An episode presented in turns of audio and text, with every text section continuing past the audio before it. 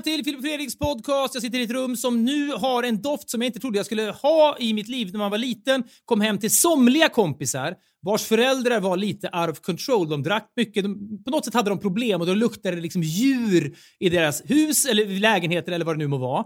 Och nu när vi har skaffat en hundvalp så har vi tappat kontrollen och det luktar. Det var starkt för mig när jag klev in i lägenheten för några minuter sedan och inser, man har varit utanför, rensat membranen lite och kommer in. Nu luktar det precis som det gjorde hemma hos Christian. Han som hade föräldrar som drack, där det var kattskit överallt och när de en gång skulle slå ut en vägg så tog de fram en motorsåg, sågade sönder väggen och det var en bärande vägg och hela villan föll ihop. Alla klarade sig så det är en solskenshistoria. Men det livet lever jag nu på något sätt. Jag måste bara säga, apropå dofter, du vet ju att jag alltid har varit eh, förtjust i, i parfym.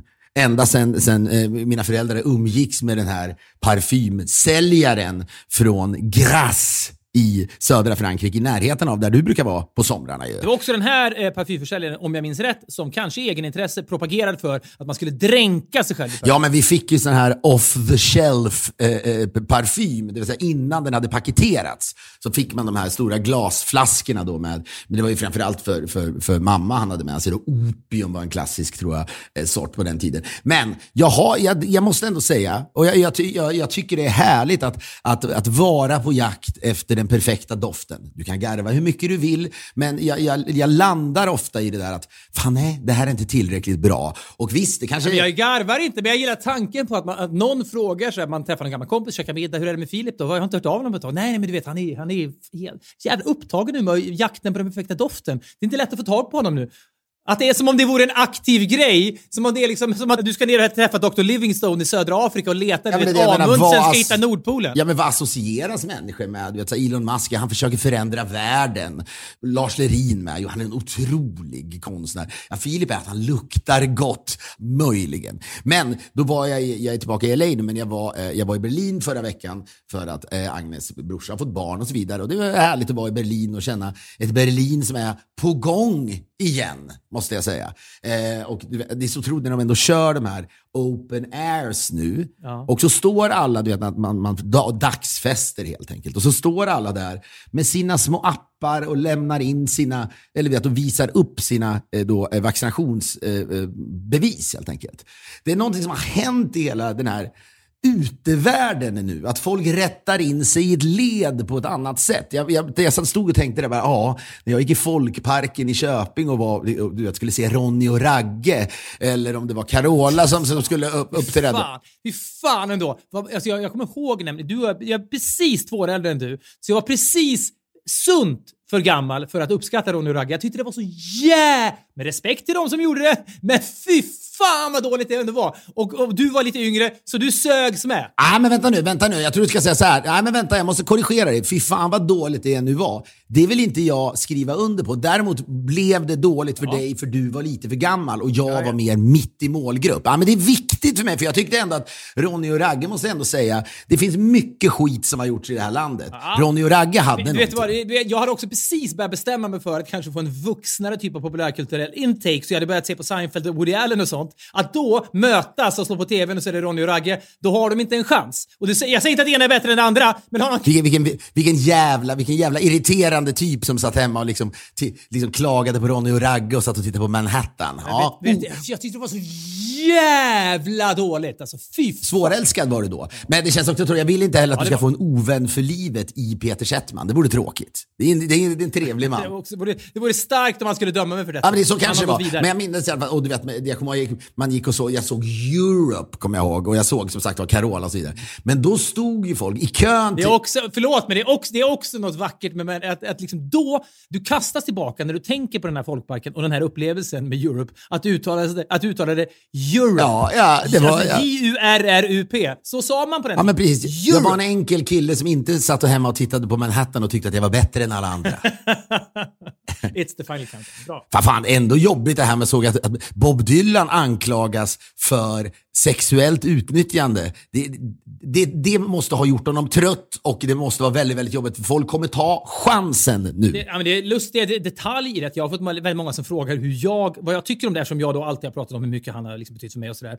Och så såg jag, jag blev pingad, eller vad man nu säger, mentionad på Instagram. Eh, då författaren och feministen och allt eh, med mera, Maria Sveland, har gjort ett inlägg om detta. Jaha, nu är det Bob Dylans tur. Det hade man kanske på känn, typ vad vet jag. Man vet ingenting, men det, du vet, det här är inte bra. Och då så var det en av kommentarerna, så var det då någon kvinna som kallade sig för, jag vet inte, vet jag, vänsterhysterika i sin profil. Så skrev hon bara, ja, nu kommer de kränkta Dylan-männen att storma in här. Och så hände det ju ingenting för det var inget kränkta Dylan-män som stormade in i Maria Svelands kommentarsfält. Det har man inget större behov av. Så när hon då inte fick något svar, då pingade hon liksom mig F. Wikingsson. Det var så jag blev varse om det. Kom igen, ge dig in i den här debatten nu. Du har väl någonting att säga om det här? Som om jag skulle... Du vet, vad har jag att säga om det? Ingenting. Det låter, helt, det låter helt sjukt att han skulle ha hånglat upp en 12-åring, lika gammal som Jon igen nu, i något hotellrum i sex veckor och tryckt massa liksom, droger i henne. Samtidigt som han var på en Europaturné, typ. Eh, för fansen har ju bara kollat upp det här, stämmer verkligen den här historien? Jag vet ingenting om det, men det är något av det, det, är något av det underligaste jag har hört, men jag säger ingenting om skuldfrågan. Förundersökningsledare Fredrik Wikingsson går in på någon jävla Bob Dylan-sajt och säger det här kan ju inte ha hänt. Han spelade ju för fan, han gjorde en konsert i Toronto då. Ja, det är omöjligt. Här, om han var i Europa under hela den tiden, då kan, då är det ju något som inte stämmer. Jag vet inte om det stämmer. Jag vet vad inte. tror du? Vad, vad sa, jag, jag, tänkte, jag undrar vad folk sa när liksom Bill Cosby... Det här kanske bara är toppen på isberget. Ja, kanske. Ja, då får jag sannerligen omvärdera mycket i livet. Men jag, jag, är inte där än. Låt mig bara... Låt mig slippa. Äh, fast då är vi framme vid det där naturligtvis. Konstverk versus då, privatperson och så vidare. Herregud, du sitter ju och pratar om eh, Woody Allen här också som jag antar att många kanske också har ett och annat att säga om att man hyllar och så vidare. Jag har ingen åsikt i det här. Jag, jag, jag, jag, det är någonstans hajade till av var hur länge sedan det var det skedde ja, naturligtvis. Det är no jag, jag hajade till av just det. Nu kommer Dylan-männen in här och stormar och blir kränkta och när de då inte gör det så måste man liksom lassoa in dem. Wikingsson, kom in här nu! Ge dig in i debatten i Maria Svelands kommentar. Ja, men hon tycker väl att du då, du som äh, äh, en känd person med en plattform där du har du, många gånger i ditt liv hyllat Bob Dylan och försökt få folk att upptäcka Bob Dylan, mm. att du då i det här läget också säger, stämmer detta? Är är det fruktansvärt. Vi får se vad som händer. Jag har ingen redovisningsplikt i Maria Svelands kommentarsfält. Det vill jag, eh, det, det vill jag ha sagt. Det, det Suckade du? Suckade du när det Nej, där det skedde? Jag, alltså jag helt säker, jag skrattade när jag plötsligt får en ändå. Här är någon som har nämnt det i Maria Svelands kommentarsfält. Intressant, ge mig in där. Och då de här tre timmarna när personen förgäves har väntat på att Dylan-männen ska ge sig in i debatten och sen känner sig manad att lassoa in dem. Det fick mig att le, för det är någonting så, vad fan tror du? Ja, men det var väl som när, när, när, när, när fransmännen då, eh, på 80-talet måste det ha varit, gjorde eh, atombombstest eh Eh, sprängningar i... Kan det vara... Inte alltid typ Polynesien? Jo, jag tror att det var, jag skulle säga det, jag tror att det var Polynesien, för som Frankrike då hade väl eh, kolon, kolonialiserat sen urminnes tider. Men att pappa då i eh, Bergslagsbladet, den lokala tidningen i KAK, Köping, Arboga, Kungsör, där han fick frågan, kommer du fortsätta undervisa i franska nu? Vad svarade han då? Var han diplomat? Ja, då, då, enligt honom själv, jag vet inte om han är så snabb. Det var, du känner min pappa väl, men det är klart, nu är han äldre, så det, vi ser honom ju mycket här, som den personen idag. Det här är 80-talet. Ja, när han fick den här frågan är, var han ju typ yngre än vad du är nu, ska man komma ihåg. Ja, och då svarade han, så vitt jag vet finns det människor som alltjämt undervisar i tyska. Fy fan vad briljant! Kan han ha varit så snabb? Alltså, det kan inte stämma. Jag orkar inte gräva i arkiven heller. Det här är ju ett av hans stora paradnummer när han träffar folk från Frankrike, eller i Frankrike. Mm. När han, när han får berätta ja, den historien. Ja, han, han river ju ner skatt och framstår ju då som en briljant liksom, touché-människa. Ja, ja, jag undrar, jag tänker tillbaka på det ibland. Jag läste då någon bok om Coca-Cola, det här kan jag nämna tidigare, när de eh, testade att lansera eh, New Coke eh, på 80-talet och liksom göra om Coca-Cola för att de tänkte att vi behöver liksom boosta varumärket nu. Då, då blir ju alla så besvikna så de då relanserade sen gamla smaken som Classic Coke och det blev en jätterevival och Cola gick bättre än någonsin. Och då frågade folk direkt vdn då, var det här bara ett PR-trick? Och då sa han, “We're not that dumb or that smart. Och om det var en uppstudssägning så är den också briljant. Och jag tänker när jag summerar mitt liv så här en bit in i det. Har jag någonsin sagt någonting så bra? Det har jag inte. Din pappa leder ju över dig och mig med 1-0 bara genom att ha sagt det där. Det där har vi inte uträttat än. Ingen av oss har sagt en bra minnesvärd mening. Nej, det kanske fan inte är så. Nu blev jag nästan lite deppig. Nu blev jag deppig. Nej, inte men... än. Ja, men jakten går vidare. Det är väl det. det. Man kliver upp ur sängen på morgonen, man sträcker på sig, det knakar i lederna och så tänker man idag kan vara dagen och jag säger något minnesvärt. you Vi är denna vecka sponsrade av Aquadental. Aquadental jobbar nu då med hashtaggen spola rädslan. Det är ett initiativ då från Aquadental för att uppmärksamma problematiken kring tandvårdsrädsla. Ja, och det de nu då vill kasta ljus på är ju det här eh, att du inte ska behöva känna dig ensam Fredrik. Vi har hört förut historien om när du eh, kissade på dig väl tror jag, när du skulle göra någon rotfyllning och du, så, du svimmade någon gång och fick lite melon av det. Av det. Jag ska säga, jag ska säga att jag, kissandet var ju en konsekvens av att jag svimmade. Det ena ledde till det andra så att säga. Men Aquadental vill ju ändra på allt detta då. Det bästa sättet då att dämpa sin rädsla är att ta med en kompis till kliniken. Därför bjuder de då in tandvårdsrädda patienter med en vän för att kostnadsfritt ta ett möte med deras tandläkare. Ett första steg kan vara ett samtal med tandläkaren, men den som vill då erbjuder dem också kostnadsfri undersökning. Vet du vad jag tänker? Vet, vet du vad jag tänker? Att man skulle kunna då en fredag så skulle man kunna skippa sin after work och så skulle du och jag egentligen kunna gå då till Aquadental istället. Jag skulle kunna finnas där som din vän, för så här är det. Man ska ändå, jag vill bara säga det, tandvård är viktigt. Jag känner fan vänner som har skitit i att ta hand om sina eh, tänder och det har lett då bland annat till hjärtfel och sådär. Så att man ska inte skippa det här med eh, tandvård. Så är det. Gå in på spolarädslan.se och registrera dig då om du har tandläkarcheck eller om du har en vän som du vill hjälpa. Och så kan du dela dina erfarenheter, rädslor och tankar under hashtag spolarädslan. Vi säger stort tack till Aquadental. Vi är denna vecka sponsrade av ATG och vi ska berätta sommaren må vara slut men nästa vecka, det är som att liksom travhösten drar igång. Nästa vecka är då en dundervecka för travfans. V86 och V75 är ju de populäraste spelformerna på trav hos ATG och nästa vecka är det rena rama då, inte vet jag, 24 hour party people-läge. Vet du vad jag skulle kunna göra? Vet du vad jag skulle kunna göra? Jag läser upp lite vad som händer nästa vecka mm. och så, kan det, så låter jag det få vattnas mm. i munnen. Man kan humma gillande i bakgrunden, det är jättebra. Aha. Nu på lördag då, 21 augusti, då är det V75 i Gävle. Sen tisdag, Jägersro. Jägers. Onsdag, V86 Solvalla och på Åby. Ja. Torsdag, V86 Bollnäs och Kalmar. Ja, Fredag, V86 Bergsåker och, hembana, Bjär, ja, och Bjerke i Norge. Gunnar och lördag då så återvänder de till Bergsåker, din gamla hemmabana. Ja, ja jag förstår ja, att det går bra. Som jag har suttit på läktaren med Hugo von Seiper och kollat värmningarna på Bergsåker. Först, jag var där först av alla! Och satt där och så gick man och satsade väldigt, väldigt modesta summor för det var egentligen då sporten i travet som intresserade oss mest. Men, men eh, det finns ju massa olika anledningar att bli upptrollad av denna förtjusande eh, tävlingsform som är hästsport och trav. Eh, man måste vara 18 år för att spela. Man kan kontakta stödlinjen. Vi säger stort tack till ATG. Vi är denna eh, vecka sponsrade av våra vänner på, eller hos Hedvig. Det handlar ju då om försäkringsbolaget som med sin grymma service och korta handläggningstider har ritat om kartan för vad ett försäkringsbolag kan vara. Här, Hedvig kan ju se till att man får utbetalningar på bara några minuter i bästa fall och det är nytt. Det är någonting med service. Jag har tänkt mycket på service eh, när jag har sett den här tv-serien White Lotus som många har sett och många pratar om. Där då den här hårt plågade mannen som har hotellet som hela tiden får orimliga krav från sina då vrålrika gäster. Han står liksom hela tiden i fokus och han är under enorm press för att leverera den här bra servicen. Så eh, på något sätt känner jag ännu mer dessa veckor när jag har sett den här serien. Respekt för människor som hanterar trycket och klarar att leverera bra service. Det ligger i tiden och på så sätt så är Hedvig rakt i tidsscenet just nu. Gå in på hedvig.com Filip Fredrik. Vi säger stort tack till Hedvig jag snackade bara om dofter då och att vara en människa som associeras med goda dofter. Och så, så har jag känt nu, nej, nu är det nog dags att, att införskaffa en ny eh, parfym för det har tagit slut, det jag har. Och då öppnar ju sig en hel värld. Jag vet, men, ja, absolut, men det är fortfarande också rörande att tänka sig att du sitter och spekulerar hemma. Oh, ska jag gå till muskiga hållet? Jag vet inte, det är jo, men det är också det, det, jo, men det är någonting vi förenas i, jag och Agnes också.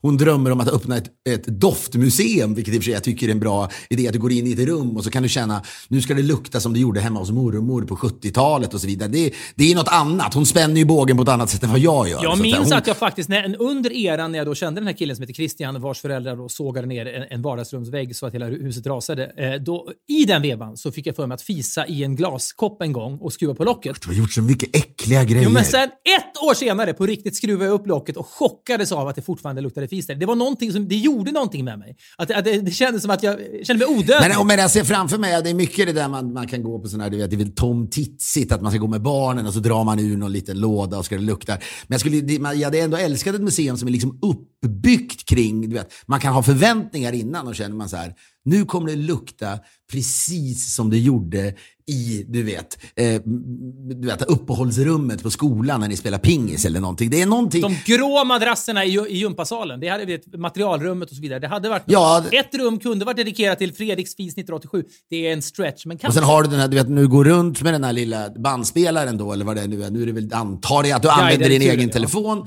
Och sen så börjar jag där, alltså, då är det Lars Winnerbäck som naturligtvis är rösten. Som säger, jag minns, nu går vi in här, det här är Lin, Linköping. Linköping 1989. Det luktar just som asfalt gör om hösten. Hela museet baseras på hans låtar så att säga, och vad han har skrivit om, kanske.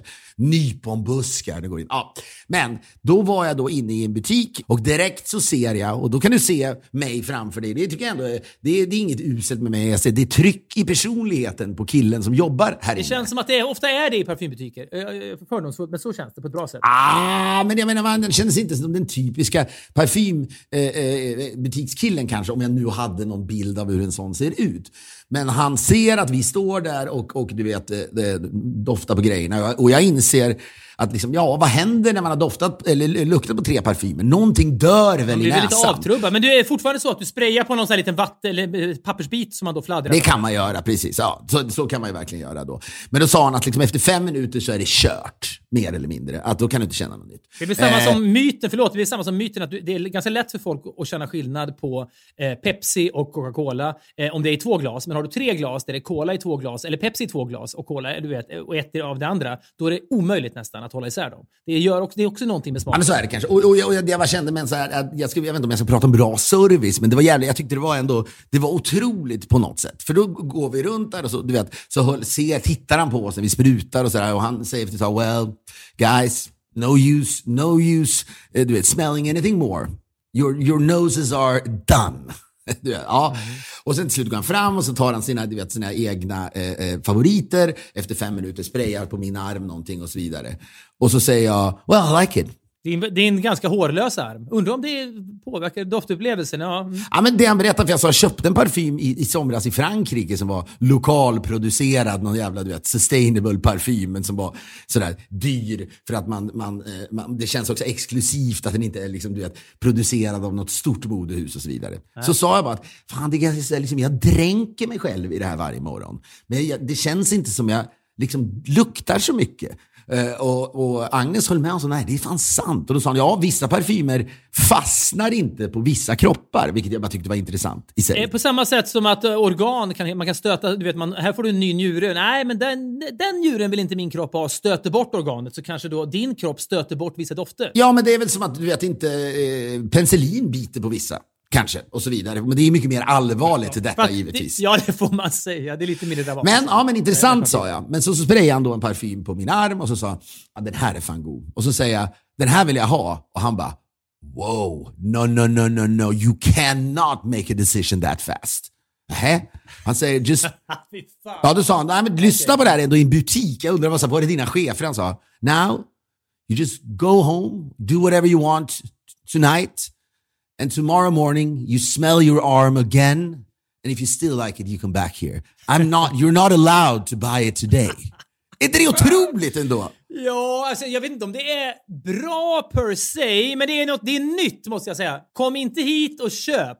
Kom inte hit och spendera dina pengar. Ja, Jag blev, bara så jag blev så jävla lycklig när allting handlade om så här, ska du ha en extra kexchoklad för fem kronor och så vidare. Där är, no, no, no, you're not allowed to buy it. Och det, var ju inte så, det, det var inte så att butiken var fylld av människor heller. Nej, det, det kan vara en butik som går på knäna i teorin. Ja, sen är det säkert många som köper kanske eh, online sånt där, men jag blev helt så här, wow. Och så frågade jag, but are, are, are customers really returning the day after?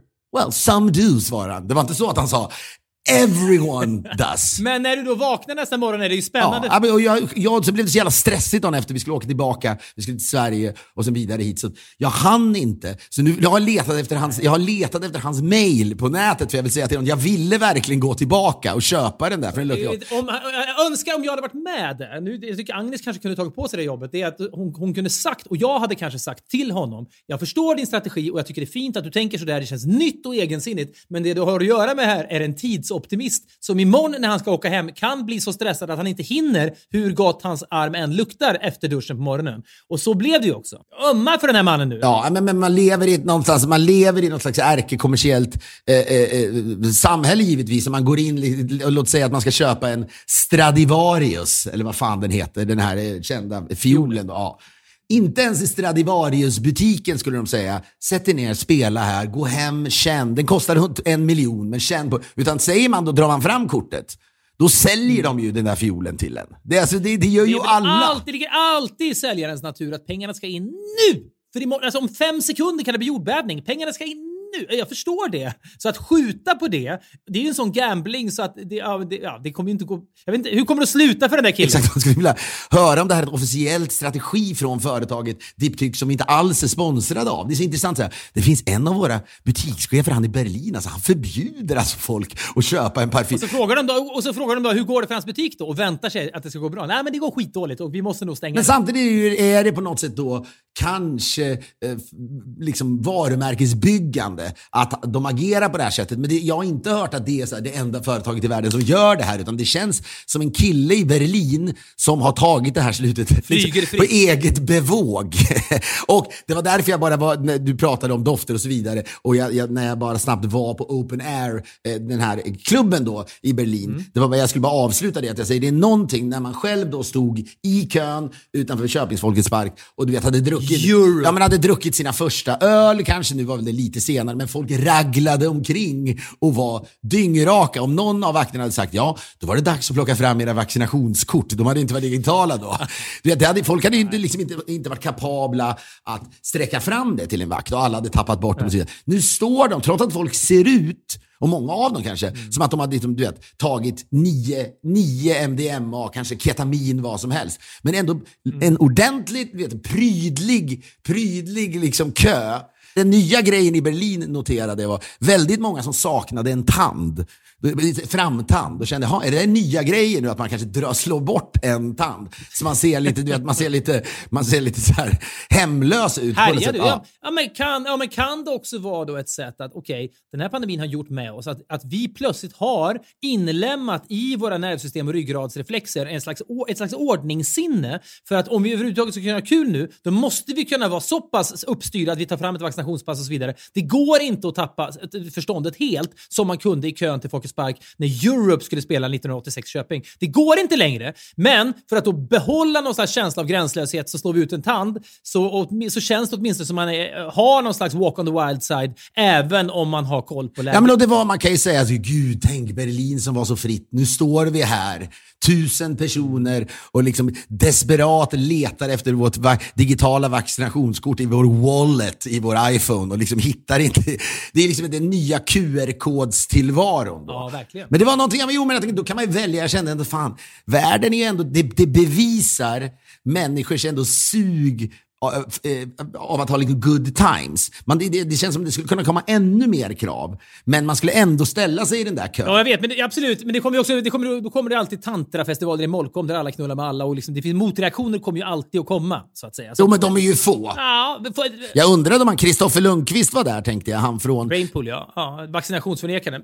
Ja, inte omöjligt. Det... Alltså, vet, det sjuka är att jag har lyssnat på den där låten flera gånger i sommar. Den är liksom otrolig. Den är verkligen fin. Den är, den är det. Ja, men tänk om hade varit en, låt oss säga den där hade släppts av du vet, Adele hade varit anti-vax eller någonting. Någon ja. Det hade ju verkligen påverkat. Som tur är, eller var, om man nu inte är anti-vax, och det är inte jag, då, då har ju den där inte riktigt fått fäste. Men det, här, herre, det är liksom som att en hel värld ska dra en lättnadens suck av att det var Kristoffer Lundqvist som skrev den och spelade in den. Att det inte var någon annan som har gjort detta. För då hade det varit... Vi kan ju lyssna på fem, vi lyssnar på fem sekunder, vi bara påminner om hur den lät. Vi är fria, vi står starka, lägger oss aldrig ner Det är inte du vet så här Ariana Grande eller vem det är nu som har mest följare i världen eller en av dem som bara släpper den här nya låten och den är så här bra. Utan det är bara Kristoffer Lundqvist. Ja. Men han är, han är, ja, och jag vet att han är väl antivax. Det måste, så måste Ja, det väl vara. Antivax, ja. Det var lustigt för övrigt. Jag var, jag var, på, en, jag var på en kräftskiva i, i veckan. Jag har någon slags vit period nu. Ja, men du vet, så, så jag var på kräftskiva meningslöst när man har vit period. Det är alltså inte bara att du har vit period, du hatar ju också kräftor mer än någonting Ja, annat. så att jag, jag sitter och äter vitt bröd. Det är liksom det, kräftskivor har ingenting med mig att göra, men där är jag hur som helst. Jag träffar där, i, i, innan liksom festiviteterna riktigt har dragit igång, träffar jag Peter Gide som också är på kräftskivan förstås. Och då så har du läget och det man alltid kan liksom bryta isen med. Han har, visst är det så att nu har han kort hår? Va? Eller är han rakad till och med? Ja, nu, har- nu är det en fas av kort hår. Ett hår lika långt som sitt skägg och han såg väldigt fräsch ut. Vad, vad, har han, vad hade han för slags attityd mot dig den här gången? För den har ju, genom åren har den ju varit mixad. Jag, har ju kanske berättat om den gången han... Eh, ty, han tyckte ju under en period att du och jag drack för mycket. Eh, lustigt nog eftersom jag nu hade en vit period. Och det här var ju kanske 18 år sedan, vad vet jag. Möter honom i, det är två möten i Filmhusets korridorer med honom som har varit minnesvärda för mig. Det ena är när han då, för 18 år sedan kanske, säger hur är läget då? Och jag säger ja, men jag är lite bakis, var ute med Filip igår. Och så tittar han på mig så här. Du kan inte hålla på så här. Du måste skaffa familj. Du måste, du måste ordna upp dig. Och då så säger jag Peter, jag kan inte, ska, jag kan inte få barn. Och då faller ju hans ansikte ihop totalt, för då har han ju trampat i klaveret. Sen håller jag det alldeles för kort, för det här är ju bara ett skämt från min sida. Ett sätt att liksom trycka tillbaka honom. Jag säger jag skämtar, who knows, jag kanske kan få barn. Vi får se hur det blir med det. Så jag, I got him off the hook efter kanske sju sekunder. Borde hållit det mycket, mycket längre. Den andra gången, då eh, träffar jag honom i Filmhusets korridor och så säger han eh, grattis! Grattis! Och jag bara, vadå till Kristallen-nomineringarna? Nej, till att du har blivit pappa. då, då, då skämdes jag lite. Men som sagt och sen har det varit, jag ledde ju Breaking News med honom. Det var, ju, det var fan trevligt och så vidare. Men det har ju varit, det har varit en kringlig berg och dalbana det här. Men nu träffade jag honom igen nu och nu är ni ju, ni är ju äldre nu. Det är ungefär som den här Paul Simon-låten Still crazy after all these years. Nu har ni aldrig varit älskare, men I met my old lover on the street last night. Att se det framför att det är du och Peter Gide som Tanken- möts. ja, men jag gör en svensk cover. Kristoffer Lundqvist ska spela in det. Jag träffade Peter Jihde på en kräftskiva igår. Skulle första raden kunna, kunna lyda då. Det är det att Paul Simon gör ju, vilket är så ironiskt, att du var väl, eller var, det du eller Sigge Eklund som var på hans sista konsert? Jag vet inte. Ja, vi, två ihop va? Ja, men nu så är det ju nu, nu stor konsert i Central Park om det är nästa vecka eller vad det är. Så gammal jävla skåpmat, Bruce Springsteen är där och så vidare. Man, man, liksom, man somnar innan man har läst igenom den här liksom artistlistan naturligtvis. Men det är någon slags konsert för att fira att nu öppnar New York igen. Ja, det känns också så jävla risky. Dagen efter så är det ju shutdown, jag har ingen aning. Men, men då, eh, då eh, såg jag i alla fall att Paul Simon uppträdde, så tänkte man ja, även han är så här helt inkonsekvent i detta. Men, då, men det hade varit kul om man under den här konserten skulle sagt, du vet, well I'm gonna play one of my, my, my classics, an old one, and it's called, uh, uh, it's called Still Crazy After All These Years, and I, I dedicate this to my friends Peter Gide and Frederick Osannolikt. Wikingsson. Picture them! Ja. Men jag tycker folk ändå kan se det framför sig. Vi kanske ska avsluta med den låten. Den är ändå. jättefin. Men det som då, man alltid bryter isen med numera när man träffar folk är ju, har du fått båda sprutorna eller? Och då hade han fått det. Han är några år äldre än oss. Han hade fått det redan före sommaren typ. Ja, vad fick du för vaccin då? Och då tittar han på mig helt oförstående. Vad menar du? Ja, vilket, alltså, vad fick du? Pfizer? Fick du liksom AstraZeneca? Vad fick du för vaccin? Och så då, då gav han mig den här blicken. På samma sätt som fotbollsspelaren Jonas Olsson tyckte att jag var anal som visste hur en straffläggning i fotboll gick till när EM-finalen utspelade sig mellan Italien och England. Så gav Gide mig en blick av att, att jag var nördig för jag hade koll på att jag hade Pfizer i armen. Och han, han förstår inte. Vet du vad han menar Fredrik? Du ska vara tacksam bara för att du har fått tag i ditt vaccin. Du ska vara tacksam. jag. Men jag kände att det var... Alla vet väl exakt... Är det, är det konstigt att man vet vilket vaccin man har fått? Det är väl inte konstigt? Du ska bara vara tacksam. Du ska inte tänka på Nej, vad det är. Du ska vara tacksam. det är inte säkert att jag menar det, men det var bara någonting med det som var... Jag känner mig liksom orättvist nörduthängd för att jag råkade ha koll på vilket vaccin. Det vet väl alla? Du vet väl vilket du har Jag fått? är tacksam Fredrik. Jag är tacksam för det jag har fått. Nej men jag har Pfizer. Pfizer har jag. Jag vet inte, jag har ingen aning vad, vad, vad som är bra och vad som är dåligt. Alla vet. Alla vet det. Det var underligt bara att man vet vad man får. Varför pratar ni om det egentligen? Är ni så platta du och Gide? Nej, men man, ska man bryta isen med någon så då går man till det platta. Det är väl inte konstigt. Vad fan ska jag säga då? Ja, Man går, har du båda sprutorna? Vad fick du? Nej, men jag är överraskad. Någonstans förväntar jag mig mer av dig. Var det det enda ni pratade om eller? Nej, så, vi kommer väl in Vad snackade ni om sen? Paddel? Ja, det är klart. Ja, jag vet. Det är helt sjukt, jag visste det. Paddel och vaccin. Vad fan är det som händer när jag inte är i Stockholm och räddar dig? är det den plattaste mediediskussionen som har utspelat sig den här så att säga, brittsommaren? Kanske, då. Jag vet inte. Jag känner mig kanske lite... Alla, du vet, det var ju också... Det är någonting. Jag är inte jättestark när alla liksom drar snapsar i något så här hejdundrande tempo. Man sitter där och är vit och inte ens äter kräftor. Jag känner mig... Jag går på Men sparlåga. han, han dricker väl inte heller? Dricker han? Nej. Jo, det, han ledde någon snapsvisa så det, var, det, verkade som att han drack. Du, Varför gick du dit för? Det är lite fascinerande. Du hatar kräftor, du är vit. Och sen så ska du ändå bara snacka, ska du ändå bara snacka vaccin och paddel. Ja, men vad fan har hänt med livsglädjen? Ja, men- Ja, men, okej, men, du, men du höll inte i. Du var inte så att du reste dig upp och liksom drog igång någon snapsvisa? Vet du vad? Det finns en. Den här när man sjunger Nu tar vi den massa gånger. Den tycker jag har någonting. Den är så, jä, den är så jävla melodisk och härlig. Den, vet du vad den är? Den är lite lika enkel som Kristoffer Lund, eh, Lundqvist antivaccinlåt. Ja, lite men lite så här. Nu tar vi den, nu tar vi den, nu tar... Och så bara Ja, fortsätter. det är tre låtar i den genren. Det är Nu tar vi den, det är Kristoffer Lundqvists låt, vad heter den? Den heter Vi är fria, typ. Ja. Ja, och sen är det Dream baby dream.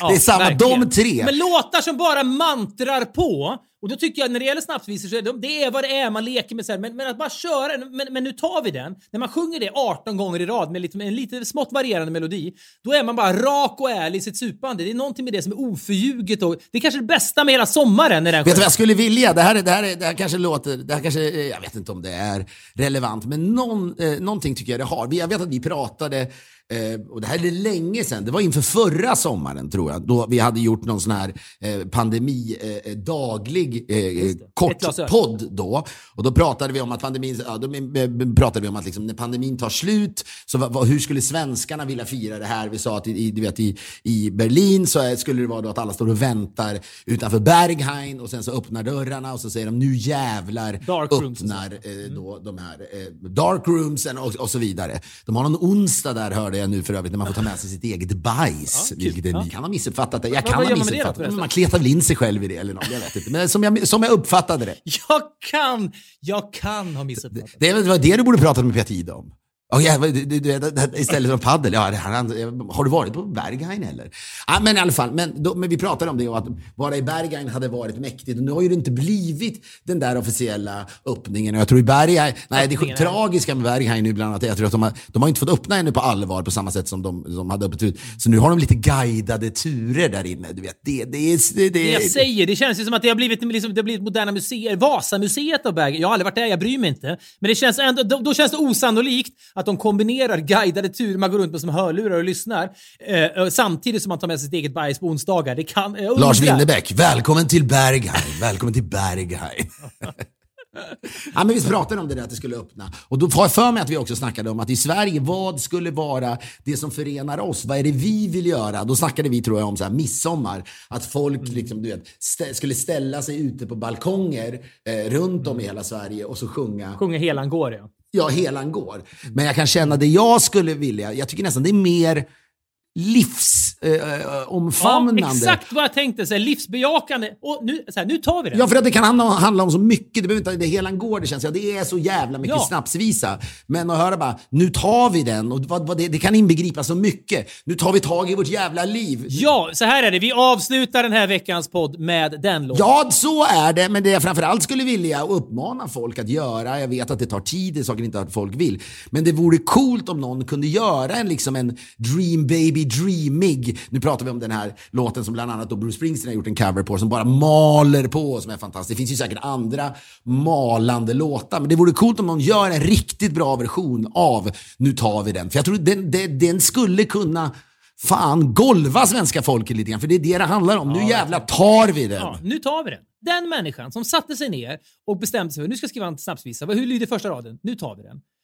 Ja, vi sjunger den en gång till. Och så vid något tillfälle i den kreativa processen så börjar liksom, så här, i filmen om den människan så växer stråkarna. Det är som när Pollock börjar droppmåla, du vet, och sp- splasha upp det på väggen. Nu är det ett breakthrough på gång. Vi sjunger bara Nu tar vi den. Ja, vet du vad jag tror? Jag tror att tyvärr, jag är glad att när den låten skrevs så är jag glad att du inte var, var inne i det rummet med någon slags inputnäsa.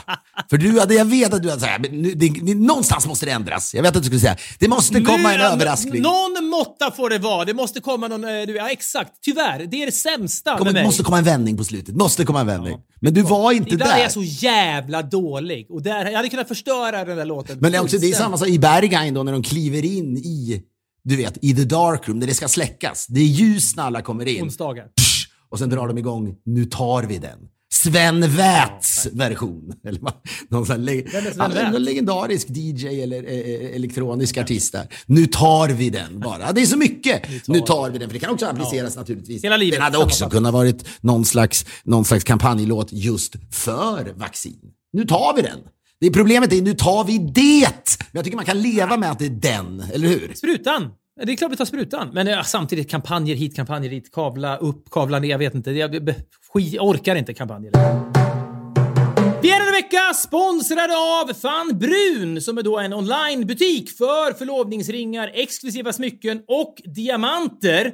Det är ju någonting, ett känsligt ögonblick. Man kan göra mer eller mindre av det när man då ska fria till någon med ringar. och Allt. Jag, kan förstå människor som känner mycket ångest inför detta om man känner sig det minsta osäker på sig själv och smak. Det är en värld som är speciell, för om man går in i en butik och ska köpa en ring, nu har jag, det har jag faktiskt aldrig gjort egentligen, eh, för det var min tjej som friade till mig, så jag slapp det där. Men känslan av att man går in och hummar i en butik för att man liksom känner sig lite loss och säger ja, då var det dags att förlova sig. Det känns lite förbjudet på något sätt. Och det Van Brun gör då är ju ta bort den här ångesten. Van Brun finns ju där för kunden då hela vägen med kunskap som underlättar köpet. De har experter i chatt och telefon tillgängliga varje dag mellan 08 och 21. Man kan fråga allting man då undrar om. Van Brun gör detta mindre läskigt. Man har fri storleksjustering. Man kan låna trappor om man vill det då eh, för ringa för frieri samt 90 dagars retur och bytesrätt. Gå in på fanbrun.com, v-a-n-b-r-u-u-n.com slash sc slash Filip Fredrik. Vi säger stort tack till Van Brun. Vi är denna vecka, det här tycker jag är kul att säga, sponsrade av Mariestads alkoholfria lager. Det här handlar alltså om alkoholfri öl. Fredrik, du, du är nämligen så, har jag märkt på sistone, att alkoholfri öl det associeras ofta för dig med eh, idrott på något sätt. Det kan handla om golf, det kan handla om då, då, både före och efter golfen. Men nu hörde jag något häromdagen, det här tycker jag är roligt, att du gillar att ta en alkoholfri öl före en paddelmatch. Grejen med att man, om man får en känsla av öl i kroppen, det kan ju ge ett behagligt lugn och man kanske blir vän med bollen på ett annat sätt. Jag upplever det som att mitt spel blir lite mer avspänt. Jag, jag, liksom- jag känner så okej, livet är härligt. Jag har en känsla av öl i kroppen tack vare den här alkoholfria ölen. Och då kanske jag kan ta, hantera motgångar bättre och därmed inte gå ner i det så kallade becksvarta. Det är ju en, en känsla eh, som, som är viktig när man då ska hantera sina motgångar på plan. Sen kan man alltid ta en öl efter matchen också givetvis. En öl på det som vi brukar säga då. Läs mer på mariestads.se. Vi säger stort tack till Mariestads alkoholfria lager. Vi är denna vecka sponsrade av appen Opti som gör att du får ett bättre privat sparande i fonder som sköter sig självt. De allra flesta är ju tillbaka på jobbet nu efter de här sommarveckorna. Ibland låter det som en kliché att säga så, men så är det.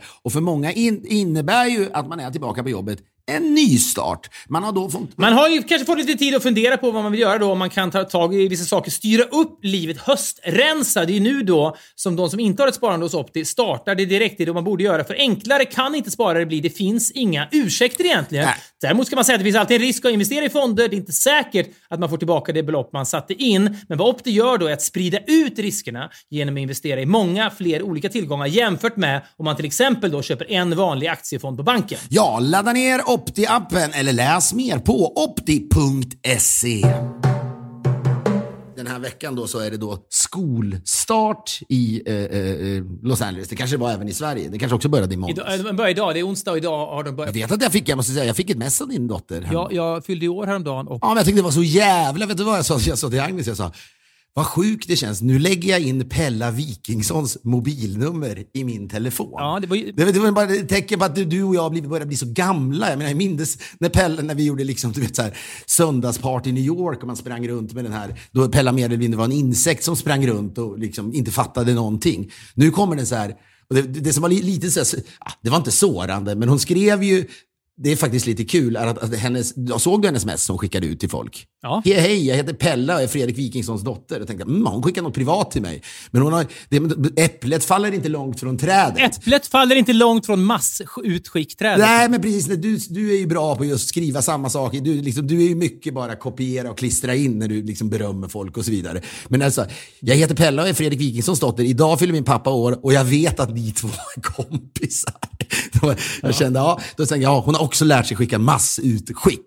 Men det var väldigt... Eh, Ja, men hon skickade ju, och överraskade mig då med en film där massa kompisar som då eh, hade då önskat mig grattis. I, vem, vilket var det coolaste namnet? Vem var den coolaste människan? Krunegård. Thomas Andersson. Krunegård. Nej, han fick inte. Nej, men däremot hade hon skickat, hon satt ju bara, hon har ju min gamla telefon, så hon hade min telefonlista bara. Eh, och du vet, som kanske var lite inaktuell, så några nummer var fel och sådär. Eh, men det var lite rörande att hon hade skickat till Nor El Refai och fått tillbaka, Nor har inte längre det här numret. Men det är någonting, tanken på att Nor El Refai, som jag verkligen inte kände alls, skulle fått det här messet och kan du skicka en hälsning till min pappa? Det var kanske tur, men, men. Där tycker jag nog att hon får vara rätt vad det är så drar hon iväg ett sånt där mest till Maria Sveland och då blir det problematiskt. En sekunds inpass, för jag tänkte på Thomas Andersson Vi häromdagen. Men lycklig för hans skull. Ja, både för han och Krunegård. Jag har sett Krunegård, så känns det ut som att han, bara vad jag sett på Insta känns det som att han har blivit Sveriges värsta liveartist Ja, under sommaren. Ute och turnerar, giggar för färre än 500, då får man vara ute och gigga. Så det är väl alla de andra, det vill säga Och de här Ja, men jag är lycklig när, när jag ser den. Ja. Sen blir jag också lycklig när jag ser att, när, att Thomas Andersson Vi har fått spela du vet, i Hälsingland. Mm. Och, du vet, han, han, ja, men han gillar ju att stå på någon scen, blicka ut över någon jävla sjö. Det är liksom solen, liksom, den går väl kanske inte ner då, men det är, liksom, det, det, det, det är blänk Mm. i havet och så vidare. Eller havet, i sjön då och så vidare. Men lycklig för jag tänker, fan vad härligt att han får göra det här. Mm. Och att, att, att pandemin på så sätt inte är existerande längre. Sen tänkte jag bara en sak, jag tänkte bara fråga om du, jag vet inte varför jag började tänka på det, men tänkte jag bara så här. Fan, det där är en människa som lägger mycket pengar på bra strumpor. Eller hur? Visst känns det som att han gör det? Ja, han, han har fått samtal från sin revisor som har sagt Thomas, du, det här med strumporna, du måste hålla igen. Ja, men jag är hundra procent säker på att det här stämmer. Men det var också för att jag var inne i någon, du vet H&M skulle köpa strumpor för att nu börjar det se mycket hål. Då brukar jag säga jag köper 20 par. Jag skiter i strumpor. Och sannolikt, det gör ju du också. Ja, du kan ju gå med hål i strumporna. Ja. Men jag tänker mig att han är en sån människa som så här, det står nästan i hans liksom, kalender i hans telefon. Köpa strumpor, du vet, åka runt och känna på kvaliteten. Ja, Det är en del av det, ja. Spot on. Livsnjutigt. Ja. Livsnjutigt är det. Hur som helst, eh, Nor skickade aldrig i alla fall någonting. Nej, men hon nåddes ju aldrig av detta. Men henne, den människan som tagit över hennes nummer fick, och hon skickade ingen hälsning, vilket också var rimligt, för det var en människa jag inte kände. Men det darka i allt detta var ju ändå att hon sa, ja men det var jätte... När jag sett filmen, ja, vad fint, tack så jättemycket och vad gulligt av dig och så vidare. Och så sa ja det var bara en person som inte skickade någon, någon, någon film och det var Filip. Men det gjorde jag ju! Är du galen? Den, nej, hon, det fick jag inte. Jag har inte fått någon hela film. Du ingick inte där. Hon sa, nej, jag var lite överraskad, men Filip varken svarade eller skickade. Ja, Det är helt stört. Alltså vänta här nu. Det här är, det, den har också gått fram. Då ljuger de för dig. Du kan lyssna här. Lyssna, lyssna här. Den här är skickad tidigt på morgonen. Jaha, då är vi här i Los Angeles. Det är tidig morgon. Vi är jetlaggade. Har av den anledningen inte sovit så mycket. Vi är uppe i ottan. Men grattis! Grattis! Till Fredrik. Sånt här vet jag inte om du har eh, behövt, eh, behövt varit med om förut. Du, ska du säga grattis också? Och då brukar man, för att få en riktigt uppspel ska man exempelvis säga... Ska vi åka till Schweiz? Ska vi åka till Schweiz? Ska vi åka till Schweiz? Ska vi åka till Schweiz? Ska vi åka till Schweiz? Ska vi åka till Schweiz? Ska vi åka till Schweiz? Ja, fint. Ja, men, äh, men på- vet du vad?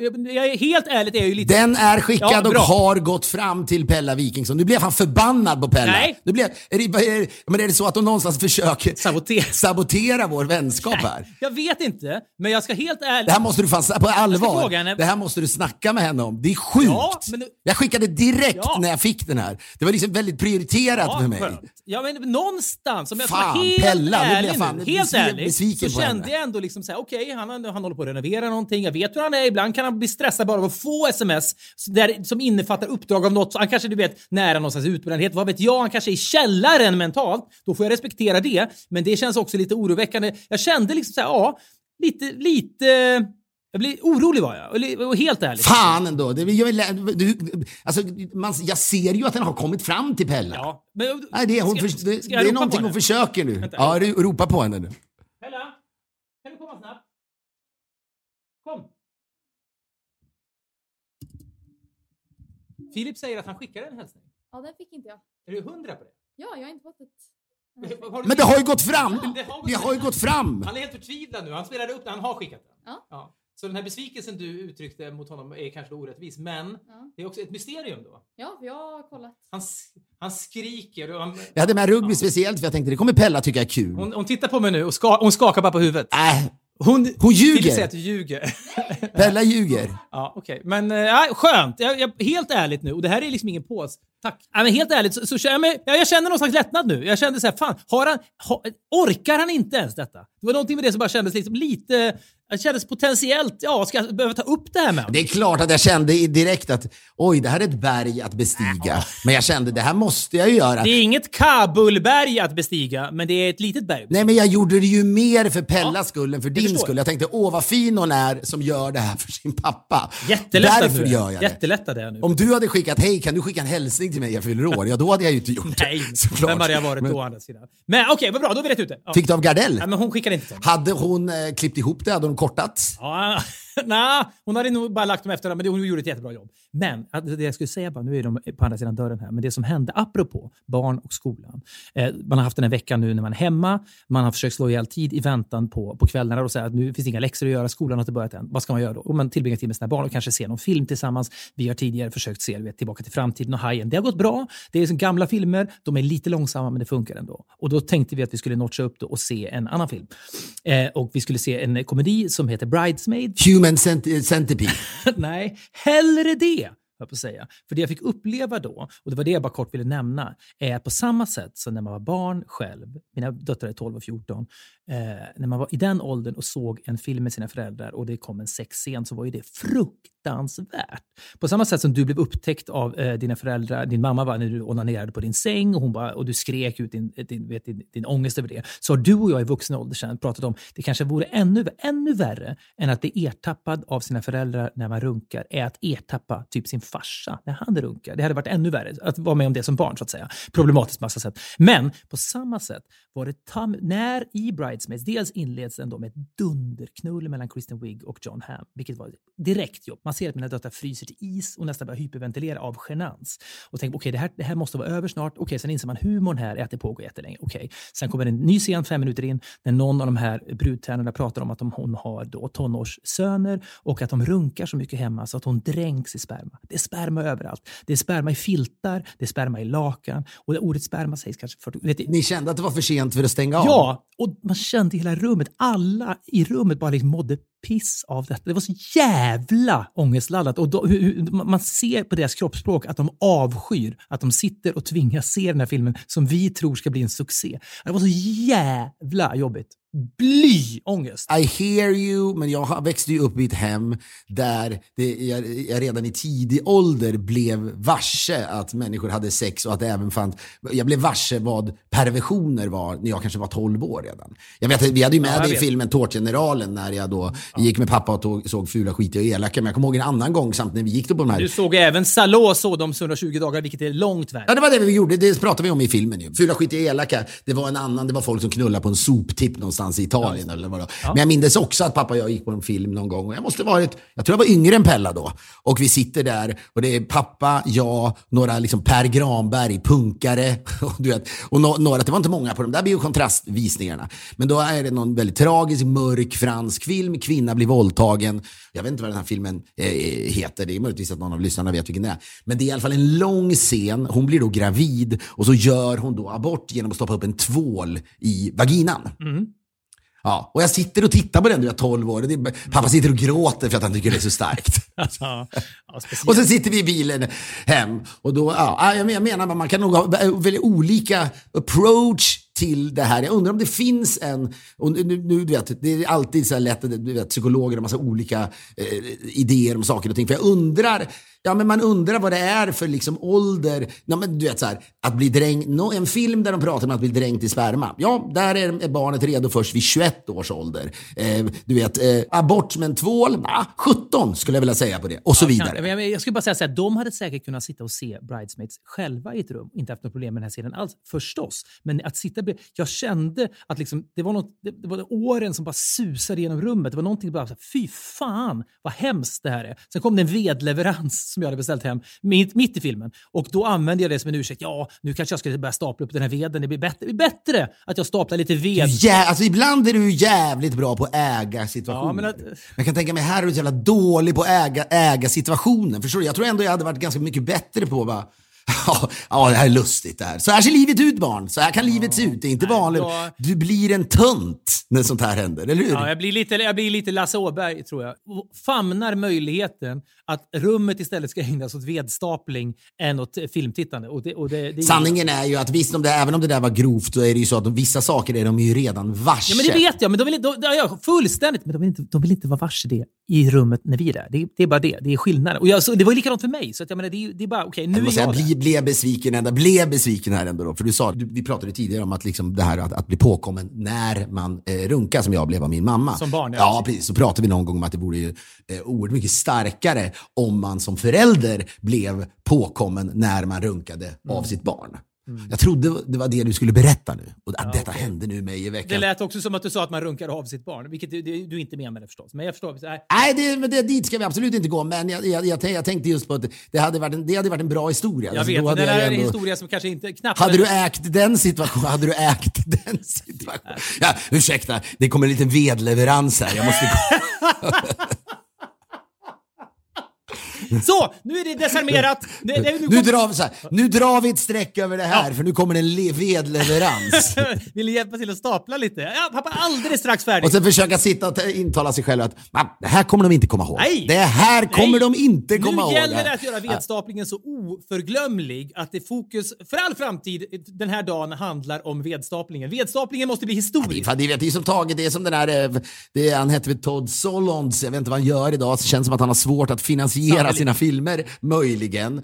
Eh, jag, vet ingenting om honom, rätt vad det är så har han väl gjort någonting och så får man ett mejl av eh, Maria Sveland kanske, jag har ingen aning, han känns ju lite pervers i grunden, Todd Solondz. Men han gjorde några filmer, Welcome to the Dollhouse gjorde han, och så gjorde han den här filmen bland annat Happiness, där då Philip Seymour Hoffman bland annat gör en oförglömlig eh, roll, eh, där han bland annat då sitter, jag tror han sitter hemma och liksom sysslar med telefonsex då, och ringer till sina linjer och så vidare. Han stalkar folk, ja precis. Ja, och där är det någon väldigt mörk, en av de mörkaste scenerna som har- jag har sett i alla fall, när ett, ett barn då frågar sin pappa, du vet han har väl berättat att han är pedofil eller något sånt, och när du, när du då onanerar pappa, tänker du på mig då? Och han svarar ja. Och det är, det är ju nattsvart.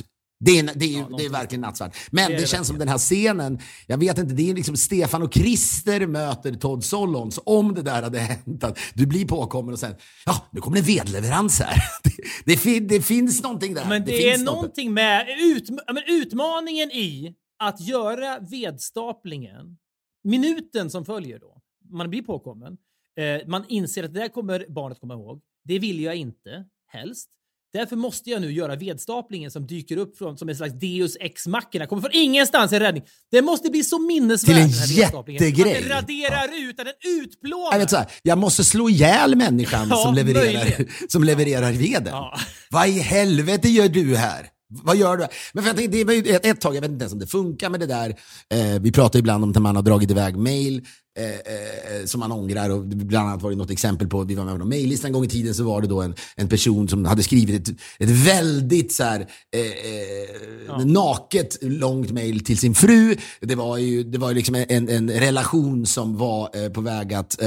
Gå isär, ja. och precis, och det, det började liksom vara bra skrivet. Det var, liksom, det var en stor närvaro. Jag läste på första raden, men det var någonting när du stod där i tambur, vad som är för Stefan Sundström-låt, när du stod där i tamburen i morse och jag försökte krama dig, bla bla bla. Och så var det så jävla långt mail och man förstod helvete, det här skulle inte eh, hamna här på den här Jag tror, mailinglistan. han skickade, jag tror han skickade till hela sin eh, adressbok istället för bara till... Låt säga att, att hans fru hette Anna eller något. Ja, eller om det bara var, till, eller om det bara var kanske till vår mail, jag tror att det var bara till vår mailadress, eh, maillista, men det var ändå 100 pers. Jag vet att David Sundin var väl med. Men vad var det han skrev? Han skrev någonting Han, bara. han replyade all och så skrev han hoppsan! Utropstecken. Vilket ju var Ja. ett sätt att desarmera Ja, situationen. och man kände så jävla mycket med den här eh, killen som hade skrivit det här långa mejlet och att det hade hamnat fel. Och jag minns det är ofta man känner, nej men ja det där, jag skulle kolla om jag såg det här eller du vet tjuvkika om jag fick chansen. Men jag minns att jag där och då faktiskt tog ett beslut som jag är rätt stolt över. Nej, jag valde att inte läsa det där för jag mådde så jävla Nej. dåligt av Man det. förstår, på, man förstår på fem sekunder, det här är inte ämnat för mig. Jag kan frossa om jag vill, men jag kan också då känna att jag hamnar på en bättre plats i reinkarnationen. Liksom en förtur till nirvana. Om jag Ja, men jag, jag vet, och i, under, eh, i, i svallvågen av det där, eh, eh, efter det där, då, men även, man har väl hört det andra gånger också, så är det där, kan man när man har tryckt sänd, har man några sekunder på sig då att återkalla det där mejlet? Det tror jag inte man har. Problemet det finns i WhatsApp tror jag man kan ta bort det, men då syns det också att, att det är raderat. Då undrar ju folk varför, vad är det du har skickat som du har raderat? Men däremot, man skulle vilja ha samma sak i verkliga livet. Det vill säga, det som precis hände här just nu, när mina, mina, mina döttrar kom in. Jag har på mig liksom fem sekunder att, eh, att radera det från mina barns minne på något Men på sätt. samma sätt som när, när viss, viss, vissa direktsändningar i USA så har de fem sekunders delay. Ifall någon säger fuck, ifall någon säger något opassligt så kan man då bara liksom okej, vi har, jag har fem sekunder på mig nu att muta vad den här personen säger. Så att det är inte riktigt live utan det finns möjligheten då att, att, eh, att lösa det. Livet borde vara utrustat med samma funktion. Man har fem sekunders delay där man kan ta bort Och the go-to place är alltid, mm, nu får jag en vedleverans här. ja, verkligen. Vedleverans. Man ska alltid ha vedleverans på gång. Får jag bara säga, apropå filmer, jag hörde en sån otrolig... Det här är det du har mig till. 30 sekunders anekdot om en filmvisning. Du kommer att älska den. När filmen Rain Man skulle visas för första gången, Dustin Hoffman, Tom Cruise, Dustin Hoffman spelar en autistisk person. Han vann en Oscar för den. Och det var liksom, ja, jätte... Barry Levinson tror jag regisserade den. Jätte... Det var årets största film tror jag i USA. Jättesuccé. Tre och ett halvt plus av fem ungefär. Ja, jag såg om den för något år. Jag skulle säga så här. Fy fan vad den fortfarande håller ändå. Ja, och jag förstår att Dustin Hoffman älskar att spela den här autistiska. Han fick liksom helt gå all in på den här typen av liksom... Ja, men jag spelar liksom... Det En, blev väl lite problematiskt möjligtvis att det är, sånt, det är liksom en solskenshistoria om autism. Ja, det, var det, som, det, byggde, ja, men det byggde ju bilden av diagnosen autism som att det bara är en superkraft och så vidare. de hade i alla fall, som alla eh, Hollywoodbolag, då, stora testvisningar och för att se vad tycker folk om det här egentligen. Är den för rolig? Är den för allvarlig? Och så, och så, när man då, eh, det är helt liksom så vanligt. Det är inte ens filmjobbare som ser det utan det är liksom ett tvärsnitt av amerikanska publikmöjligheterna då. Vad tror du om en, en, test, en testvisning av filmen Oj, nu fick jag en leverans ved i USA. Nej, filmen Alla heter, lämnar, Filmen ja. heter bara Vedleveransen. Det är någonting med det som jag tycker är rakt och härligt. Men, Vad mörkt. Ja, okej. ja, det är mörkt. Men då i alla fall så, så, fyller man i kort när man har sett filmen och då på ett av korten till denna hyllade film då, innan den ens hade premiär, det här var ju kanske två månader före premiären, de sitter fortfarande i klippning, så var det en person som hade sett filmen och som tyckte väldigt mycket om filmen och gav den betyg 4 av 5 kanske. Men sista meningen i, i sammanfattningen av vad man då tyckte när man skulle ge någon slags omdöme var It was okay, but I was hoping the little guy would snap out of it. Ja, du vet. Det är så jävla kul att man... Om Dustin Hoffman, för, när han får höra det, okej. Visst, du gjorde ett bra jobb med det här, men det folk framför allt vill, det är att du bara ska bli frisk i slutet och att allting bara ordnar sig. Det, det, det återigen bara bevisar ju det här att man kan aldrig vara tydlig nog. Nej. Att ständigt utgå från att folk ska se vad som finns mellan raderna. Nej, nej, det, det, det kan man inte göra. Det är därför, Fredrik. Nu tar vi den, är så jävla bra. Den går inte att missförstå. Nej, Ja. Den Rain, människan som såg Rain Man och hoppades att Dustin Hoffman skulle snap out of it. Han skulle aldrig, han kan inte missuppfatta, nu tar vi det. Nej. Det går inte. Där har vi det. Det är bra. Den rena, raka, råa kommunikationen i dess renaste form. Det är den vi försöker förmedla på ett slingrigt sätt i vår podd. Maila oss gärna till podcastetpoddff.com. Vi älskar när ni hör av er och vi älskar att ni är med oss på detta lilla, lilla tåg vi är ute och reser i. Här kommer nu tar vi den, det rakaste och renaste vi har i det här landet. Nu välkomnar vi hösten. Vi hörs igen om en vecka. Hej! tog vi